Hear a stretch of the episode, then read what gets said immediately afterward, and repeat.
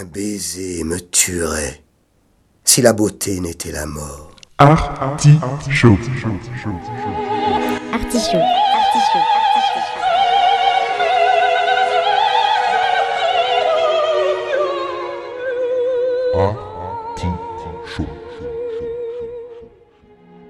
L'artichaut.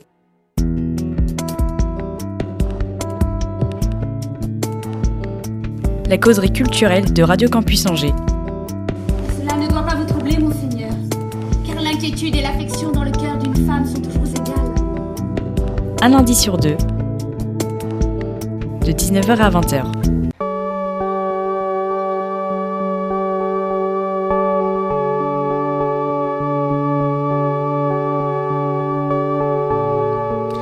N'a rien perdu de son verbe, sa verve, sa superbe, sa curiosité, son ouverture d'esprit, sa fermeture à toutes les petitesses et autres mauvaises odeurs d'intolérance. L'artichaut se déguste le lundi désormais, il est toujours gourmand de toutes les cultures. Au menu de ce 94e épisode, comme le temps passe, une causerie avec Mathieu Delal et notre nouvelle voix Marjolaine qui nous parlera de Une vie cachée de Terence Malick. Vous êtes arty dans l'artichaut.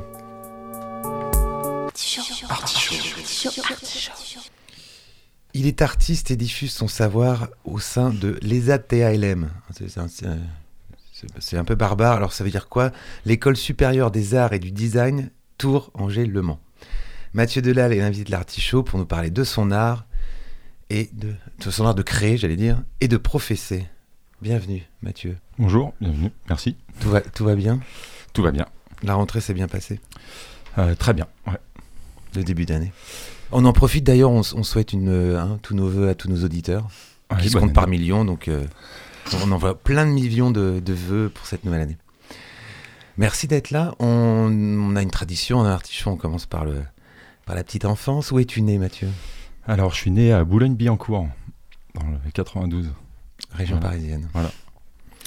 Et euh, la question aussi un rituel, mais euh, qui me passionne toujours. À quel euh, est-ce que tu as un premier souvenir d'un contact avec un art quelconque, que ce soit musical, euh, Alors- peinture, danse, théâtre? Est-ce que déjà tu étais dans un bain euh, propice à ça? Non, pas trop, en fait. euh, pas trop. ma famille, on n'était pas trop. Enfin, ils étaient très branchés musique.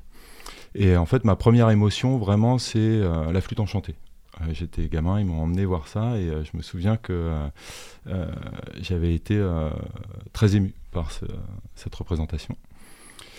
Mais non, ils étaient très musique classique, mais euh, voilà, on faisait pas trop les musées, euh, c'était pas des grands lecteurs non plus. et donc ma vraie vie culturelle, à part les copains à l'adolescence, question musique, c'était, c'est vraiment l'entrée, pour moi, l'entrée aux beaux-arts. Ah, avant, avant, il n'y a pas de.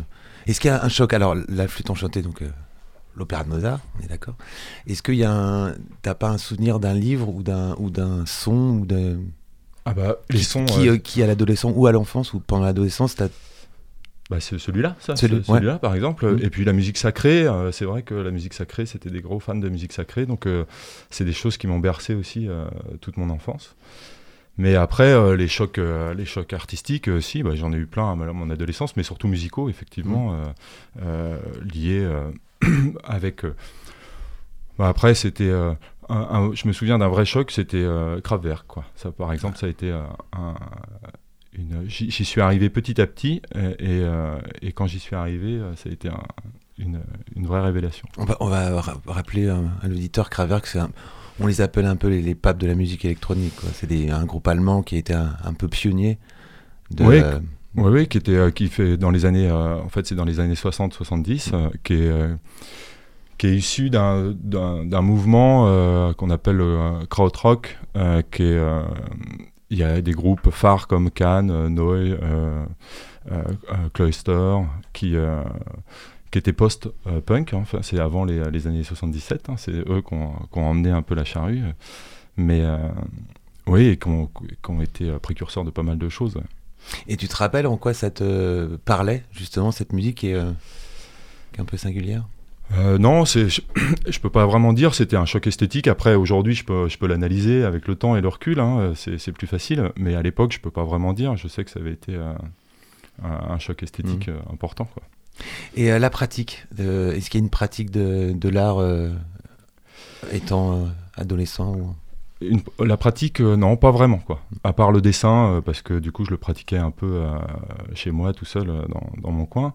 Et puis, mais, mais les vrais chocs esthétiques, ça, c'est arrivé quand je suis rentré étudiant aux Beaux-Arts.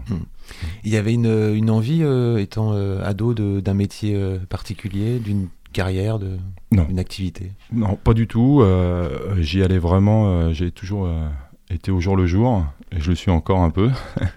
et, et les beaux-arts, c'est arrivé un peu, pas par hasard, mais c'était. le- En fait, il n'y avait pas trop d'alternatives, en fait.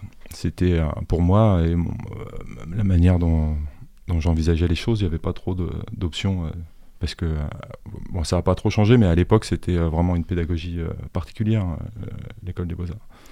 Et l'expérience que j'avais pu avoir de l'enseignement avec l'éducation nationale me montrait que j'étais pas hyper adapté aux autres styles d'enseignement.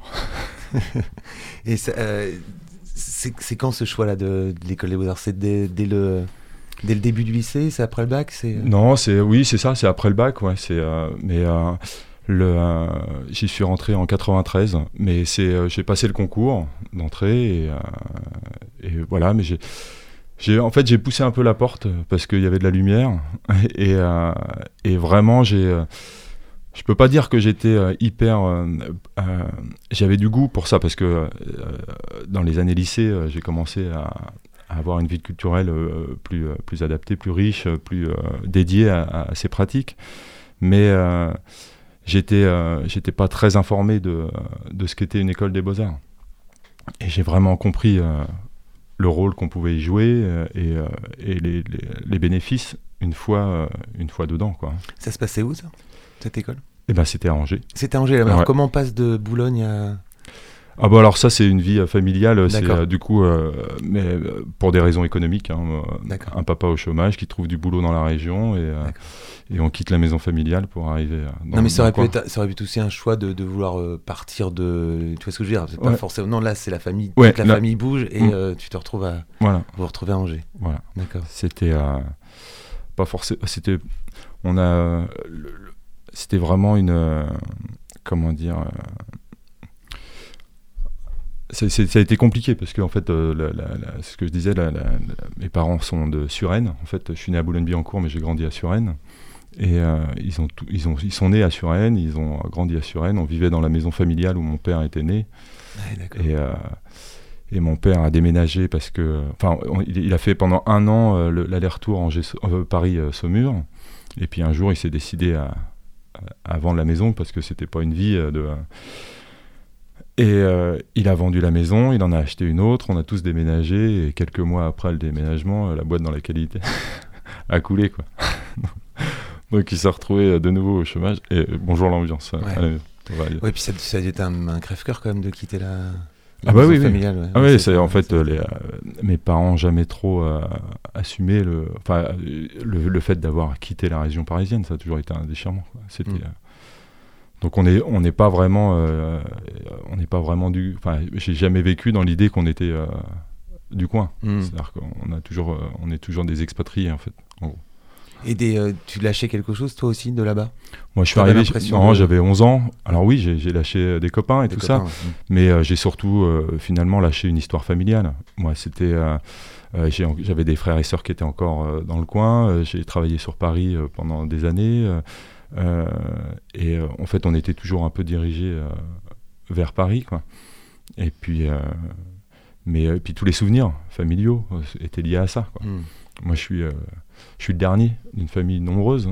Donc, vous, vous étiez- fait, vous êtes combien? on est huit Ah enfants. oui. Mm. Ah oui. Donc je suis le dernier et du coup, euh, voilà, il y a eu énormément de souvenirs avant moi. Et euh, donc tous ces souvenirs, euh, voilà, ils existaient.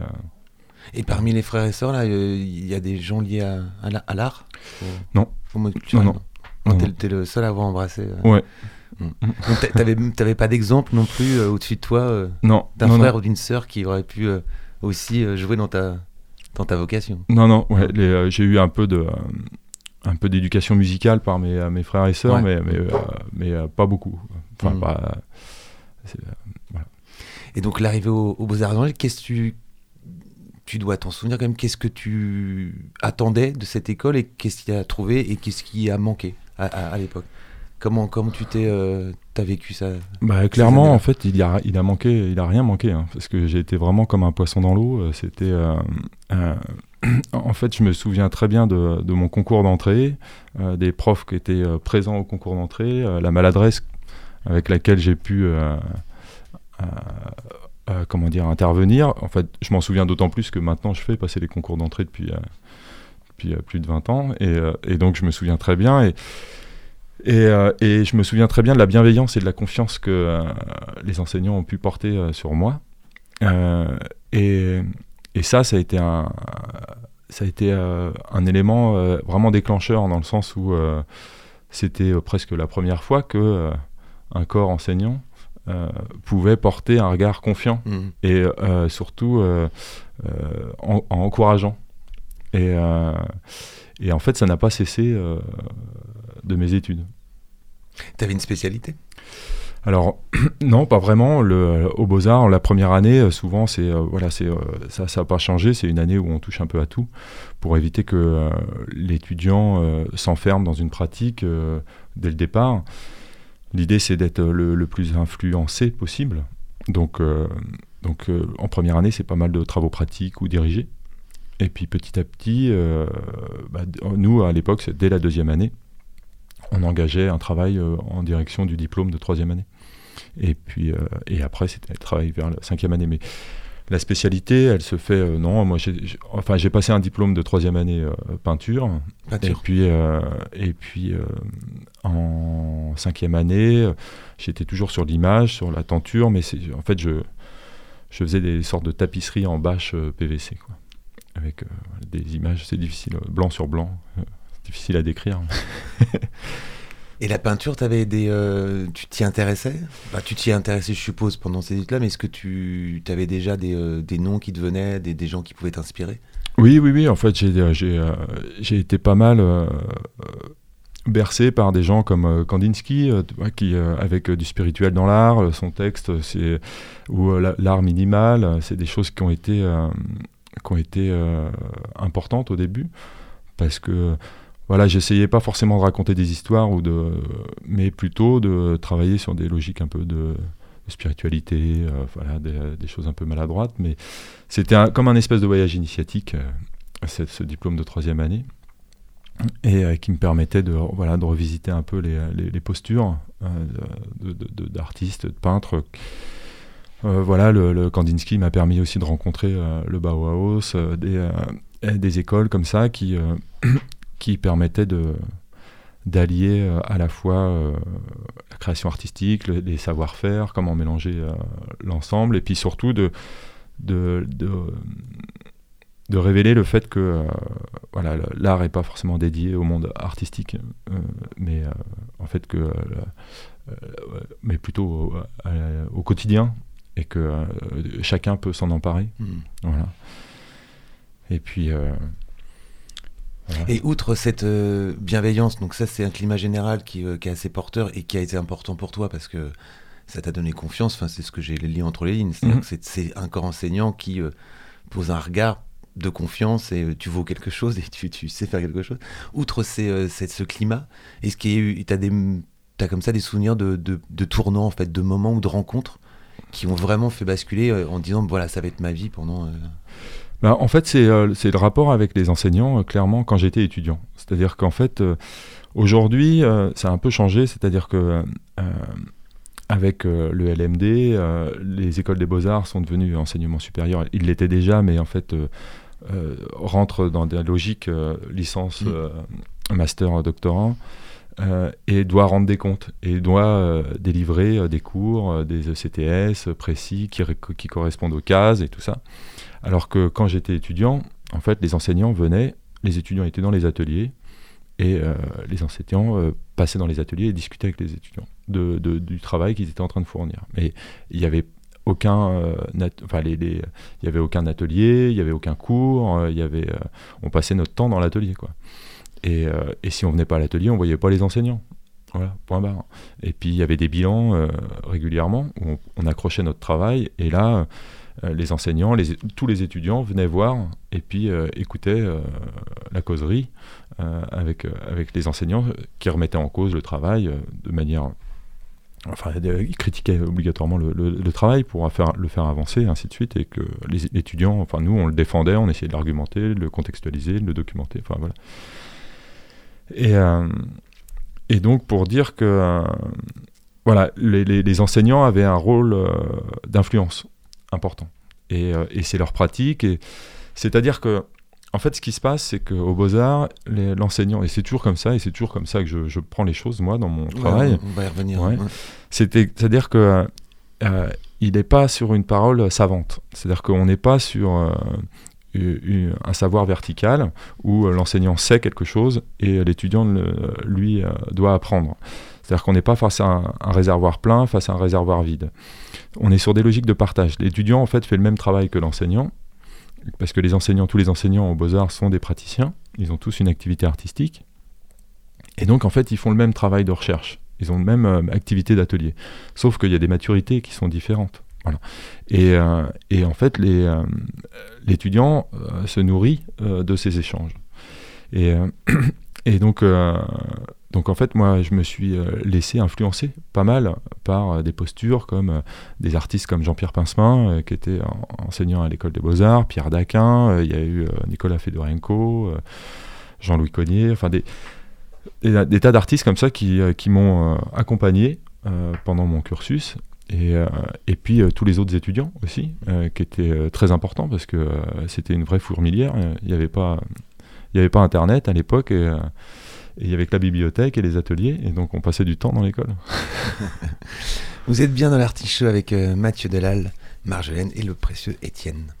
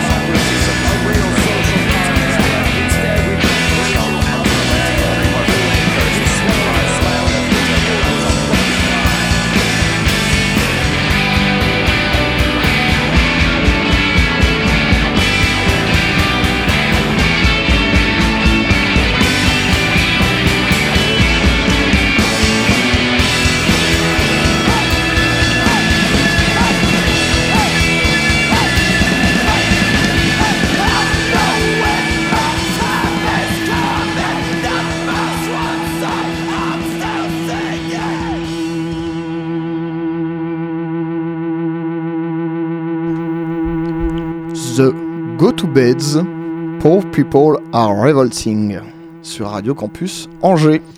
C'était la voix d'Étienne, précieux Étienne à technique. Vous êtes bien dans l'artichaut en compagnie de Marjolaine qu'on va retrouver tout à l'heure, mais pour l'instant nous, retrouvons notre invité Mathieu Delal, professeur à l'école des beaux-arts. On était justement euh, à l'école des beaux-arts que tu as faite euh, à Angers ici et tu nous, euh, parlais justement du peut-être de, l'enseignement horizontal en fait entre professeurs et, euh, étudiants et puis euh, même entre vous. On, va on va évoquer évidemment ton ton métier actuel. J'avais une, j'avais une question. déjà, je, trouvais ça assez drôle ce que me disait Xavier Massé, Xavier Massé qui, qui travaille donc pour Premier Plan, qui était un peu jaloux en fait, qui regardait un peu les les étudiants des, beaux-arts en disant ils savent faire des, choses, enfin, c'est des artistes, c'est des créateurs, il y avait un petit côté comme ça, envie, mais saine envie. Euh, est-ce que euh, toi à l'époque, tu, tu, te voyais comment en fait? Comment tu te, tu jugeais comme un artiste, comme un aspirant euh? Parce que la frontière est comme. C'est un, un, vaste sujet, hein, je sais, mais la frontière est quand même assez. Alors en fait, je me suis jamais euh, vu, j'ai jamais été vraiment, euh, j'ai jamais, comme je te le disais tout à l'heure, j'ai jamais été vraiment, j'ai jamais vraiment fait de plan sur la comédie. J'ai pas été trop carriériste. En fait, l'idée c'était, euh, je naviguais à vue, mais j'étais, ce qui comptait, c'était que j'étais dans mon élément. Et en fait, c'est ce qui compte encore aujourd'hui pour moi. C'est d'être dans mon élément. C'est de, de travailler une certaine cohérence et, et d'éviter le maximum les, les frustrations. Et et en fait, c'est ce qui se passe en fait au, Beaux-Arts, c'est-à-dire que euh, c'est très préservé. Donc on n'imagine pas trop ce qui se passe à l'extérieur. Et, euh, on passe cinq ans à. C'est peut-être un des reproches qu'on peut faire à, l'école, c'est que. Euh, c'est un espèce de cocon dans, dans lequel l'étudiant va se construire et maturer son travail pendant cinq ans. Et, et va être euh, exclusivement tourné vers lui-même et justement sur cette recherche de euh, pertinence et de cohérence. Ce qui fait qu'il euh, va convoquer énormément de choses pendant ses études, et à la fois théoriques mais aussi pratiques, techniques. Ce qui fait que les étudiants qui sortent des beaux-arts sont souvent assez polyvalents et, et maîtrisent assez bien l'auto-formation. parce que voilà, les étudiants, ils ont tous des besoins assez divers et, et du coup, nous, on n'a pas, euh, on n'a pas euh, tous les savoirs techniques, par exemple, pour euh, chaque étudiant, en fonction de ce qu'ils convoquent. Donc, y a, ils ont pas mal besoin, eux, d'aller chercher par eux-mêmes. un étudiant qui a envie de travailler autour de la taxidermie, il n'y a pas de taxidermiste à l'école. Hmm. Donc, il faut bien qu'il se débrouille pour aller voir comment ça se passe. Donc, ça, ça, fait des étudiants qui assez débrouillards, assez polyvalents et qui s'adaptent assez bien. Quoi. Et et du coup, voilà, ça fait. Euh, euh, c'est dans ce sens-là où euh, ce que tu disais sur Xavier Massé, c'est assez riche dans, les pratiques. Mais pour revenir à ce que tu me demandais, non, j'avais pas vraiment de, de, vue. Ce qui comptait, c'était mon travail d'atelier à l'heure où je le faisais. Et, et puis la poursuite. En fait, dans, dans l'idée, c'est qu'en fait, chaque travail est un tremplin vraiment pour le suivant. Et ça fonctionne comme ça. Et et je fonctionne toujours comme ça. C'est-à-dire qu'aujourd'hui, dans mon atelier, euh, je suis toujours dans, dans, dans, cette pratique-là. Il disait aussi que c'était son à une époque, euh, quand il était euh, jeune, son seul espace de liberté, c'est-à-dire de dessiner et puis de, de penser aux beaux-arts, et, mm. comme, comme un vrai espace de liberté pour mm. lui et de, de créativité. Et puis, ça rejoignait un peu ce que tu disais, c'est-à-dire de confiance en soi aussi. Mm.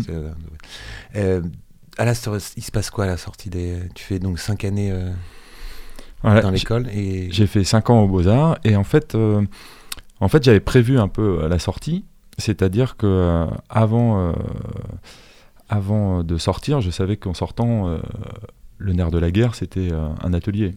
Et, et, et on n'avait pas d'espace, nous, toi, quand tu sors de l'école. Donc on avait monté avec euh, deux collègues qui sont, euh, je sais pas si tu, Julien Parcy, euh, tu vois, voilà, et puis Stéphane Delaunay qui était avec moi au Beaux Arts. On avait monté un atelier qui s'appelait l'enceinte. Donc c'était 98 ça, et, donc on avait monté l'association avant de sortir de l'école. Et puis on avait commencé à, faire le pied de grue dans les bureaux de la municipalité pour essayer de leur faire comprendre que l'école des beaux-arts c'était bien, C'était beaucoup d'argent investi, d'argent public investi, mais que finalement les étudiants, quand ils sortaient de l'école, en fait, ils s'en allaient parce que parce qu'il n'y avait pas d'espace pour eux. Tous à Nantes. Voilà, ou ailleurs. Ou à ou, Paris. Et, et donc l'idée, c'était de permettre aussi de créer un espèce de tremplin pour les étudiants qui sortent de l'école.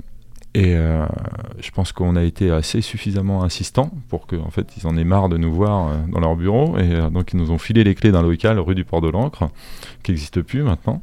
J'ai connu, moi, cet endroit. Et, et, donc, on a travaillé dans cet atelier. en fait, à la sortie des Beaux-Arts, on avait notre atelier. Mais en fait, c'était pas notre atelier, hein, c'était un atelier dans lequel on travaillait, mais l'idée c'était euh, d'avoir monté l'enceinte pour que ça devienne un espèce de tremplin. Euh, pour... bon, le, projet a, a, vrillé un peu euh, parce qu'en en fait, il a, il a, un peu changé. Aujourd'hui, c'est le PAD, je crois, ou oui, c'est ça, le, PAD qui est. Boulevard qui, Voilà, qui avait repris l'enceinte. Cécile Benoîton et puis qui avait repris le projet. Euh, mais, euh, mais voilà, l'idée c'était. Euh, donc en fait, à la sortie des Beaux-Arts, on avait un atelier. Donc ce qui m'a permis en fait de, continuer à travailler pas mal. Et puis d'être. est soutenu aussi par la DRAC. En fait, j'avais fait une demande d'aide à l'investissement. Et, et, en fait, la DRAC m'a m'a soutenu sur le, sur le projet. J'ai eu euh, quelques expos. Euh, il y a eu euh, le, comment dire j'ai eu une expo à la à chez Bouvet du Bay. J'avais eu à l'abbaye du Ronceret, il y avait des cartes blanches. Alors ça, c'était un petit peu plus tard. Mais, mais en fait, très rapidement, l'école des beaux-arts a eu besoin d'un enseignant pour des cours préparatoires pour les, lycéens le mercredi après-midi, ce qu'avait fait Xavier Massé en fait. Oui. Et, euh, et en fait, comme euh, j'étais resté dans le coin et que j'avais fait un peu de, bruit, j'étais un peu visible, il y a eu un alignement des planètes. Le directeur, qui était mon directeur euh, en tant qu'étudiant, m'a appelé pour, donner, pour commencer à donner des cours. Et quand tu es jeune étudiant et qu'on te propose de, rentrer, de mettre un pied dans une école des beaux-arts, comme, comme boulot, tu, tu refuses pas. C'est quelque chose que tu avais imaginé Pas du tout, non. Pas du tout. Non, non pas du tout. Transmettre euh, ce que tu avais. Non, pas, du tout. J'y suis allé euh, vraiment. La fleur au fil. Voilà. Et mais quand même, voilà, riche de, de ces années de lien avec mes enseignants, voilà, je suis arrivé là-bas en étant conscient de ce qu'était ce qu'était une école des beaux-arts, ce qu'elle m'avait apporté, les enjeux pédagogiques, euh, et, donc je suis parti de là pour... Euh, après, on était sur du, euh, cours périscolaire, hein, c'est-à-dire c'est des lycéens qui viennent deux heures par semaine, donc j'étais pas sur le cursus encore. Donc ça m'a permis de faire mes armes pendant quelques années, avant qu'on me propose voilà, d'intervenir sur le cursus. Qu'est-ce qui t'a le plus plu au départ dans cette fonction d'enseignant, de transmetteur? C'est... en fait, ce qui est, ce qui est assez plaisant, c'est c'est pour transmettre, il faut être assez, euh, euh, comment dire, euh, cohérent, encore une fois, assez au point sur ce que tu veux leur raconter, ce que tu veux leur transmettre. Donc ça t'oblige à, pas à préparer, mais en tout cas à, savoir ce que tu veux leur raconter. Et pas forcément exactement ce que tu veux leur dire, mais ce que tu veux leur faire passer. Et donc, et donc ça va influencer aussi les pratiques que tu vas leur, tu vas leur faire faire. Et et donc, bah, au début, hein, tu tâtonnes un peu, hein, mais, euh, mais petit à petit, euh, parce que euh, c'est pas parce que tu as décidé qu'un exercice était pertinent que obligatoirement il, va être, il va être réussi ou il va être compris. Ou, ou et, et, puis, il y a des étudiants qui restent un peu sur le carreau, il y a des étudiants qui, qui, qui, comprennent pas forcément ce que tu veux leur faire, enfin, ce que tu veux leur dire tout de suite, euh, qui mettent euh, six mois à percuter, euh, d'autres qui vont percuter deux ans après avoir fait l'atelier, et puis d'autres qui percutent tout de suite. Donc voilà, ça c'est difficile un peu de, de, jouer avec ces différences-là. Hmm. C'est quoi la journée type d'un Mathieu Delal à l'école des Beaux-Arts? Ah, Est-ce bah, qu'il y a une journée type? non, il n'y a pas de journée type parce que alors il y a un emploi du temps type, hein, mais il n'y a pas vraiment de journée type parce que parce que le, le, lien euh, avec les étudiants euh, change en fonction des étudiants, puisqu'ils ont, euh, ils ont tous des singularités et des, des travaux différents. Mais. Euh, T'enseignes quoi concrètement? Alors, par exemple, le, dessin. Ça, c'est une pratique, par exemple, ça faisait plusieurs années que je le faisais plus, mais cette année, je reprends le dessin fondamental, enfin, les, les, fondamentaux de dessin avec les premières années. Et puis le reste du temps, c'est des ateliers qu'on appelle des ateliers transversaux, c'est-à-dire que tu fixes un cadre et en fait les étudiants vont euh, développer euh, une problématique euh, personnelle à l'intérieur de ce cadre.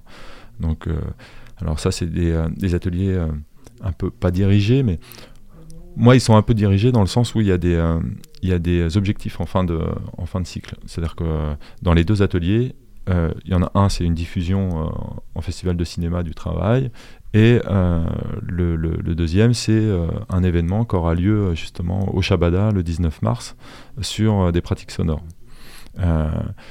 donc ça, c'est voilà l'enjeu. On travaille toute l'année, pas pour faire un, spectacle de fin d'année, mais avec une logique un peu professionnalisante, c'est-à-dire qu'il y a une deadline et, et que tout ce toutes les recherches fondamentales qu'on développe, c'est pas juste pour le, plaisir, c'est aussi pour essayer de, euh, de présenter quelque chose à un public dans un lieu professionnel avec, euh, avec des enjeux euh, et, et, et, un public. Quoi. Donc voilà, ça change pas mal de choses. On va parler de, l'évolution, ton, troisième partie d'interview, de l'évolution de l'école, puisque là, ça a un petit peu changé quand même.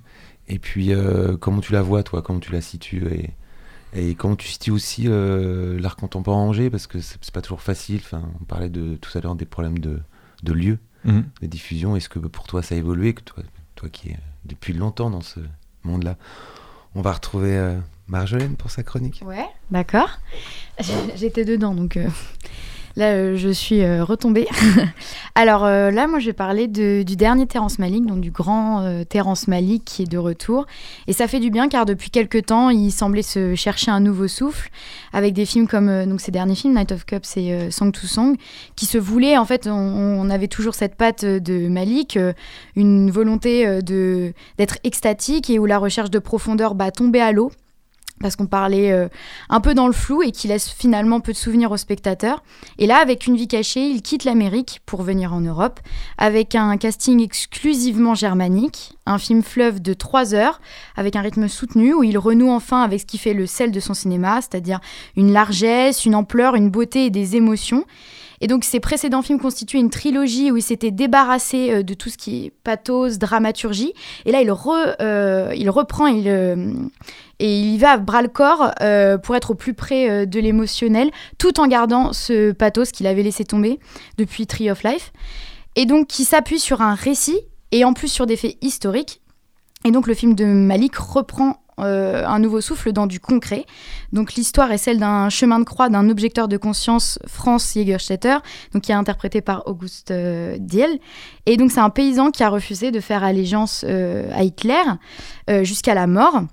Et donc Malik prend son temps, donc trois heures, et il prend le temps pour déployer ce cheminement que fait cet homme qui avait tout pour être heureux, une vie paisible, une vie cachée, et qui a choisi de mourir plutôt que de risquer de prononcer ce serment. Donc le fondement du personnage n'est jamais questionné. C'est vers la fin du film que sa femme Fanny, l'épouse de Franz, dit en off Un jour nous aurons l'explication de tout, de ce pourquoi nous vivons. Et ce fondement, c'est la foi inébranlable, une foi chrétienne qui ne pense qu'en termes de bien et de mal. Donc de longues séquences d'une vie cachée sont consacrées à cette vie de, dominicain en quelque sorte, où le quotidien est consacré au travail, à l'apostolat, à la contemplation et à la vérité.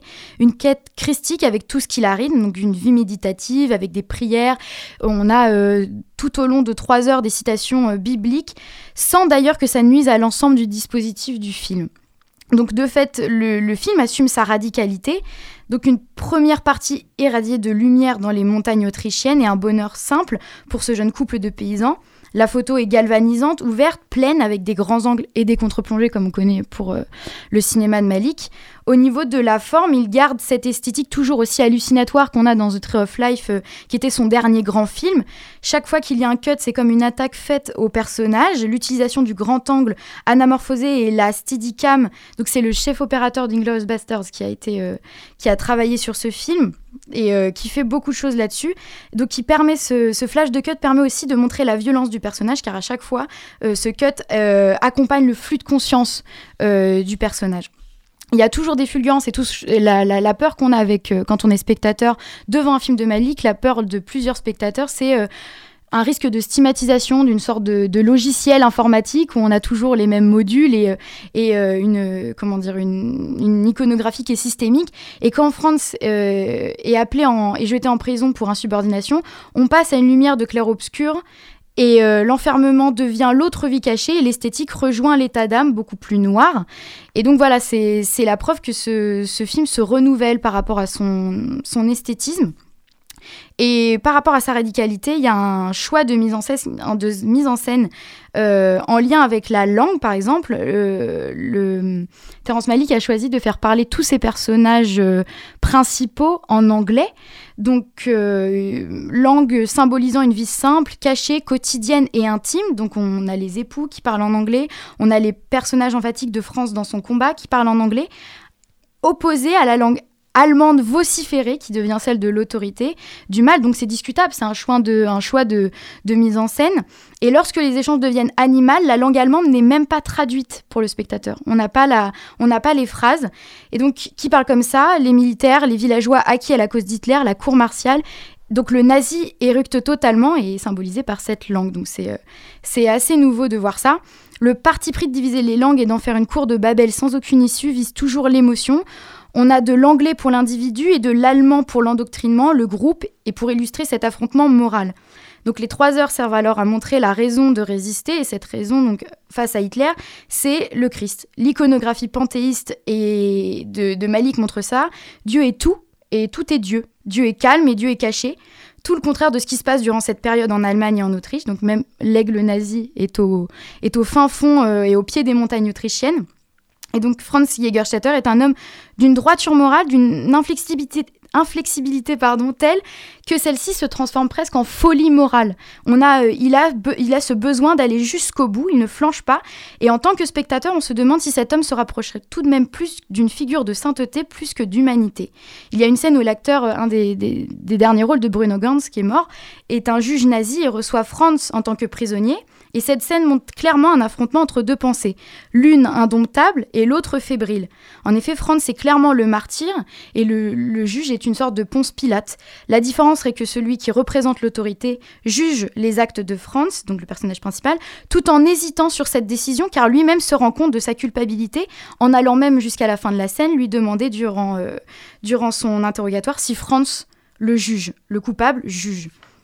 Donc Malim ne fait pas un film sur cet homme, mais avec. On est au plus près du flux de conscience et le réalisateur l'accompagne tout le temps. La proposition de cinéma de Malik, c'est l'utilisation d'un grand angle comme pour, dire, comme pour dire que ce qui est hors champ, de toute manière, c'est hors sujet. Ça nous intéresse pas. Il veut faire entrer le récit, la narration, le temps, l'émotion, le monde dans l'image. C'est un projet plastique, c'est un projet méditatif et c'est un projet qui est humain. Malik est son personnage parce qu'il est comme lui. C'est un converti, un converti à son cinéma et à la, la manière dont il fait ses films, c'est-à-dire à la manière d'un illuminé. Donc une vie cachée, la preuve qu'en s'appropriant un sujet euh, simple et un récit aussi mystérieux que celui-ci, le cinéma euh, devient épiphanique, complet et complexe. Et au-delà de tout ça, nous questionne sur notre morale et sur notre volonté de, laisser guider, de se laisser guider par celle-ci ou non. Merci Marjolaine. Bravo. Merci. C'était tour de force. Ouais. euh, je ne l'ai pas vu, mais en fait, j'ai arrêté, euh, ouais, j'ai arrêté Malik à Tree of Life voilà. parce que je me suis tellement ennuyé, cette ouais. espèce de documentaire sur mm. les volcans. Enfin, bref. Euh, alors que j'avais beaucoup aimé ces films présents. Tu as vu ce film euh? Le dernier, non, j'ai pas vu. Voilà. Donc, c'est la voix de Mathieu Delat, notre invité. Euh, non, non, j'avais ses premiers films sont très beaux, mm. Terrence Malick. Mm. Enfin, je... Donc, nous en étions à. Tu es professeur à l'école des Beaux-Arts à Angers. Euh, comment tu as vu l'évolution? Parce que ça fait un, un petit moment maintenant. Enfin, Mhm. T'es pas bien vieux, mais enfin, ça fait quelques années. Tu as pu voir comment elle évoluait. Depuis 99, j'y suis maintenant. Oui, voilà. Donc, euh, oui, quand même. Ah, mais tu fais tout jeune, c'est pour ça. Je suis rentré jeune. hein. euh, oui, il y a eu le rapprochement euh, donc euh, Tours, Angers, Le Mans. Mhm. C'est devenu les ZAD, arrêt de design. Mhm. Et euh, moi, j'ai eu l'occasion de te rencontrer justement pour évoquer euh, l'évolution de l'école. Et euh, parmi les, enfin, les réponses les plus courantes, c'était euh, on a compris maintenant que l'école des beaux-arts ne formait pas des artistes. Euh, forcément. Et qu'on ne- on, enseignait, on enseignait aussi pour, pour des choses très pointues, dans des domaines très pointus, euh, liés à l'entreprise, liés euh, aux nouvelles technologies. Euh, Est-ce que c'est aussi un peu ça l'évolution des, des écoles des, des beaux-arts et celle de Danger en particulier? Euh, Enfin, j'ai pas, tout- j'ai ou pas du- bien compris. C'est-à-dire que ça fait longtemps que l'école sait qu'on forme pas des artistes, mais euh, après. euh, Dans l'imaginaire des gens, Ah oui. moi j'avais l'impression que les, les gens s'imaginaient qu'on faisait les beaux-arts pour être artiste en fait. Ah oui. Euh, alors peut-être qu'au départ, euh, quand on rentre aux beaux-arts, les étudiants ont, ont espoir de... Enfin, ils s'imaginent qu'ils peuvent devenir artistes, mais très vite ils comprennent ce que... Enfin, que être artiste, c'est pas forcément euh, euh, vivre euh, du marché de l'art hein, et, être dans le, milieu du marché de l'art. Et très vite, ils comprennent que finalement, une école des beaux-arts, va leur apporter beaucoup d'autres choses qu'un statut social. C'est surtout un développement personnel et qui fait que on parlait d'étudiants qui étaient comment dire polyvalents et autonomes et en fait c'est vrai aussi dans leur vie. C'est-à-dire que pendant cinq ans on va leur demander de faire des choix et d'assumer leurs choix et euh, de les défendre de les documenter de les contextualiser. Euh, et euh, et finalement, après, en sortant des beaux-arts, ils sont aussi capables de créer leur propre avenir et de prendre des décisions qui, leur sont, qui leur sont bonnes. Et, donc de développer aussi cette cohérence de vie personnelle qui n'est pas forcément liée euh, voilà, au monde de l'art. Et puis de toute façon, euh, on voit bien que euh, bon, les, les, euh, pour rentrer dans le marché de l'art, il faut avoir envie, il faut avoir aussi des stratégies, il faut... il faut être un peu carriériste. Enfin, et- enfin c'est pas même, négatif de dire ça, mais c'est-à-dire qu'il faut avoir cette ambition-là, quoi. Et euh, à part, voilà, quelquefois, ça arrive un peu par hasard où les gens, on, on vient les chercher, mais souvent, euh, faut, faut aller plutôt enfoncer les portes, quoi. Et, euh, et donc, euh, voilà, il y a pas mal, je crois que c'est entre 2 et 5% des étudiants qui continuent à avoir euh, une vie professionnelle liée à leur pratique artistique. Donc c'est pas beaucoup, mais la plupart trouvent. Il y, a, des stats là-dessus qui, disent que voilà, on a des- euh, sur les deux ans, il y a 80% des étudiants qui trouvent, euh, du boulot. Souvent précaire, hein, on est dans le milieu de la culture. hein, euh, évidemment, on rentre pas aux beaux-arts pour euh, faire fortune. hein. Mais, parce que. mais par contre, on, ils sont assez débrouillards et ils trouvent assez facilement du, du boulot. Euh, à droite à gauche. Il y en avait un qui était dans le studio il y a, a pas longtemps. Quoi. Le programme qui, va, revenir, Ouais. Étienne, oui, Étienne qui a fait les, les beaux-arts à Rennes. je Voilà. crois. À Angers, Euh, Angers. Ah, Angers Non, non, pas Étienne, c'était. euh, Ah oui, non, euh, euh, Tout à l'heure, oui. Oui. Service civique d'ici Voilà, de, la radio. Exactement. Oui, Euh, non, j'évoquais les nouvelles technologies parce que je, pensais aussi, euh, c'est plus Le Mans là, mais euh, il, y a, il y a eu la biennale sonore, je crois, il n'y a pas, il y a pas un Oui. moment. Et il y avait beaucoup d'étudiants de l'école, donc euh, ESA TLM mais au Mans, qui étaient liés à cet événement puisqu'ils travaillaient avec des ingénieurs. Ils travaillaient... Et Mm. j'ai quand même le sentiment qu'avec les- l'ère numérique, ça s'est étoffé quand même l'école Ouais. des beaux-arts. Enfin, ça, ça- il y a beaucoup plus de possibilités. Euh, alors je sais pas, c'est, euh, oui, il y a sûrement, euh, mais c'est, aussi lié euh, aux, enseignants, c'est aussi lié à la direction qui cherche des, orientations plus précises et qui fait, mais, mais voilà, ça, reste encore le, le- choix, la ligne éditoriale dépend aussi des enseignants, parce que clairement aux Beaux Arts, en fait, on est comme je le disais, tous les enseignants ont une activité artistique. Et euh, ce qui fait qu'en fait, l'ensemble des écoles des beaux-arts sont à peu près identiques, sont à peu près formées sur le même moule, mais elle va différer parce, elle diffère parce que euh, les enseignants sont, sont changent et ont des pratiques aussi différentes. Et chaque enseignant a une singularité qui lui est propre. Quand j'interviens, moi, aux Beaux-Arts, j'interviens en mon nom, pas au nom d'une pédagogie mmh. liée aux écoles. Et et c'est pour ça que j'insistais tout à l'heure sur le fait qu'il n'y a pas de savoir euh, vertical. C'est-à-dire que moi, quand j'arrive, j'ai pas une parole de vérité. Euh, je donne mon point de vue sur le travail d'un étudiant. Euh, je suis capable de l'argumenter, de le défendre, mais mon point de vue, il est contestable. Et l'étudiant est capable de le contester. pas forcément en direct, mais après coup, il est capable de, de, faire le pour et le contre, et puis il va rencontrer d'autres enseignants avec d'autres points de vue que le mien, qui vont se porter sur son travail. Et au fur et à mesure, et en multipliant justement les rencontres et les échanges, il va aiguiser, euh, lui, euh, son propre euh, propos, et il va avancer comme ça. Et donc ça, c'est, les, lignes éditoriales des écoles, en fait, dépendent aussi pas mal des enseignants. Je vois, moi, l'atelier qu'on mène en liaison avec Polytech, qui est l'école d'ingénieurs de l'université. Bah, ça, c'est, euh, c'est, né d'une envie euh, collective avec les enseignants de Polytech, mais euh, c'est, c'est pas une c'est pas une prérogative de, ma direction ou des écoles des beaux-arts qui doivent. Mmh. Alors, c'est un peu dans l'air du temps, parce que, parce que les artistes travaillent. aussi beaucoup de plus en plus avec les technologies numériques. Et puis moi, c'est des sujets qui m'intéressent. Donc voilà, je, je me suis engouffré là-dedans. Mais voilà, il n'y a pas forcément de... Il y a plein d'écoles qui, qui, euh, qui s'engouffrent pas forcément là-dedans et qui ont des spécificités, des spécificités autres. Et pour euh, conclure, tu vois, je t'avais dit que ça passait vite. Hein. Mm. Ça passe très vite. pour euh, conclure, ouais, comment tu trouves Angers par rapport à, aux Beaux-Arts? Est-ce que. Parce que, que tu disais tout à l'heure qu'il y a pas mal de gens qui étaient partis. J'ai ah, l'impression qu'il y en a peut-être un peu moins, je sais pas.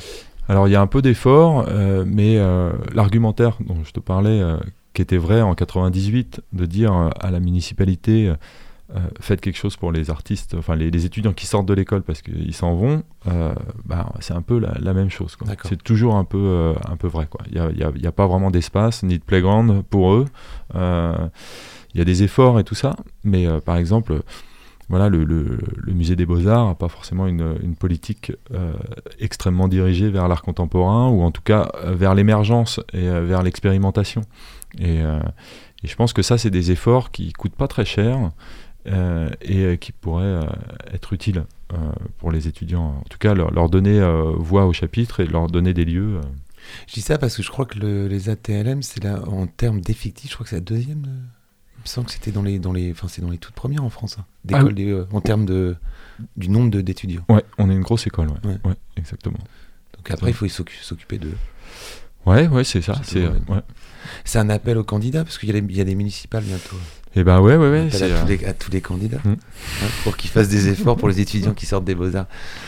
Hum, merci beaucoup Mathieu C'est pas fini puisqu'on allait. Euh, je suis, non, je suis très bien, je suis dans les temps. On a les coups de cœur rapidement. Marjolaine. Bah, très rapidement, c'est la dernière semaine pour aller voir, euh, bon c'est loin, c'est à Paris, l'exposition à la Cinémathèque Vampire, Vampire en littérature, au cinéma, dans les arts. Elle est super, elle est franchement, elle est super cool. Donc allez-y. C'est la dernière semaine, je crois, ou avant-dernière. Tous à Paris.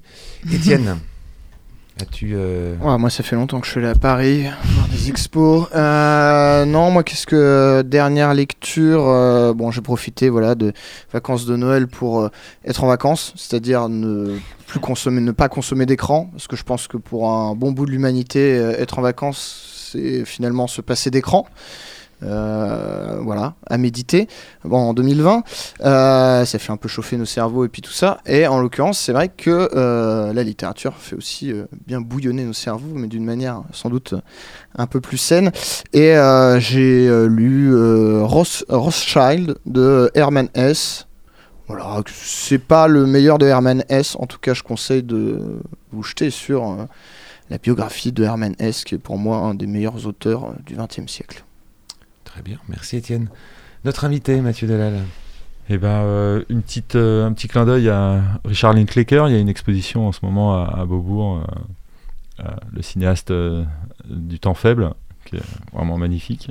Mais sinon, là, le, coup de cœur, le, mon dernier coup de cœur, par exemple, en, littérature, ce serait Paolo Conetti, Le garçon sauvage. Voilà, Très un bien. petit livre magnifique sur les Dolomites. Fort bien. Euh, non, mais tout un programme. Euh, moi, j'ai honte parce que je ne co- je n'ai pas le nom du réalisateur en tête. C'est le lac euh, aux oies sauvages. J'en parlais tout à l'heure en euh, un film chinois, mais je n'ai pas le. Je n'ai. non, je l'ai pas non plus. Je n'ai, je n'ai pas le nom du sien. Bah, vous y- Alors, ça doit être encore, au, je pense, Oui. au, au 400 Au coups. 400 coups, ouais. Et un, un polar assez classique, mais à, à la sauce asiatique. Et puis, avec, je trouve très bien joué et assez subtilement amené.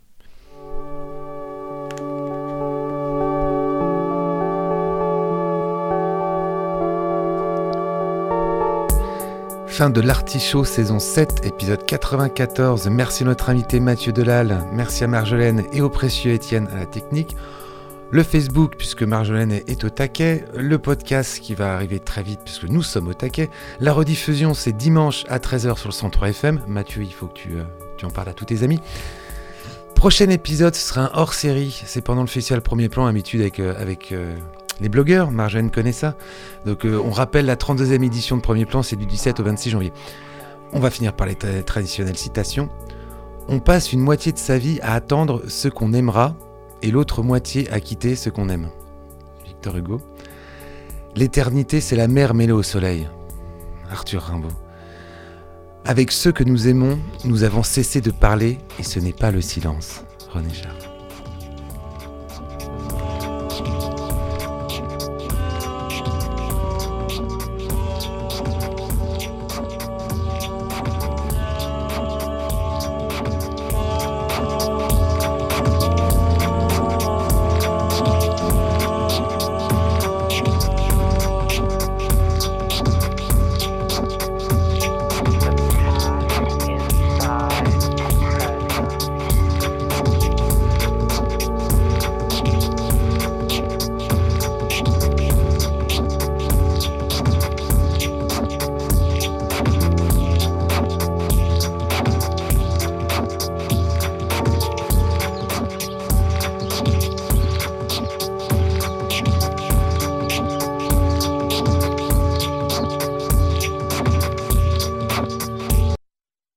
Retrouver sur le www.radiocampusangers.com. Prochaine représentation dans deux semaines.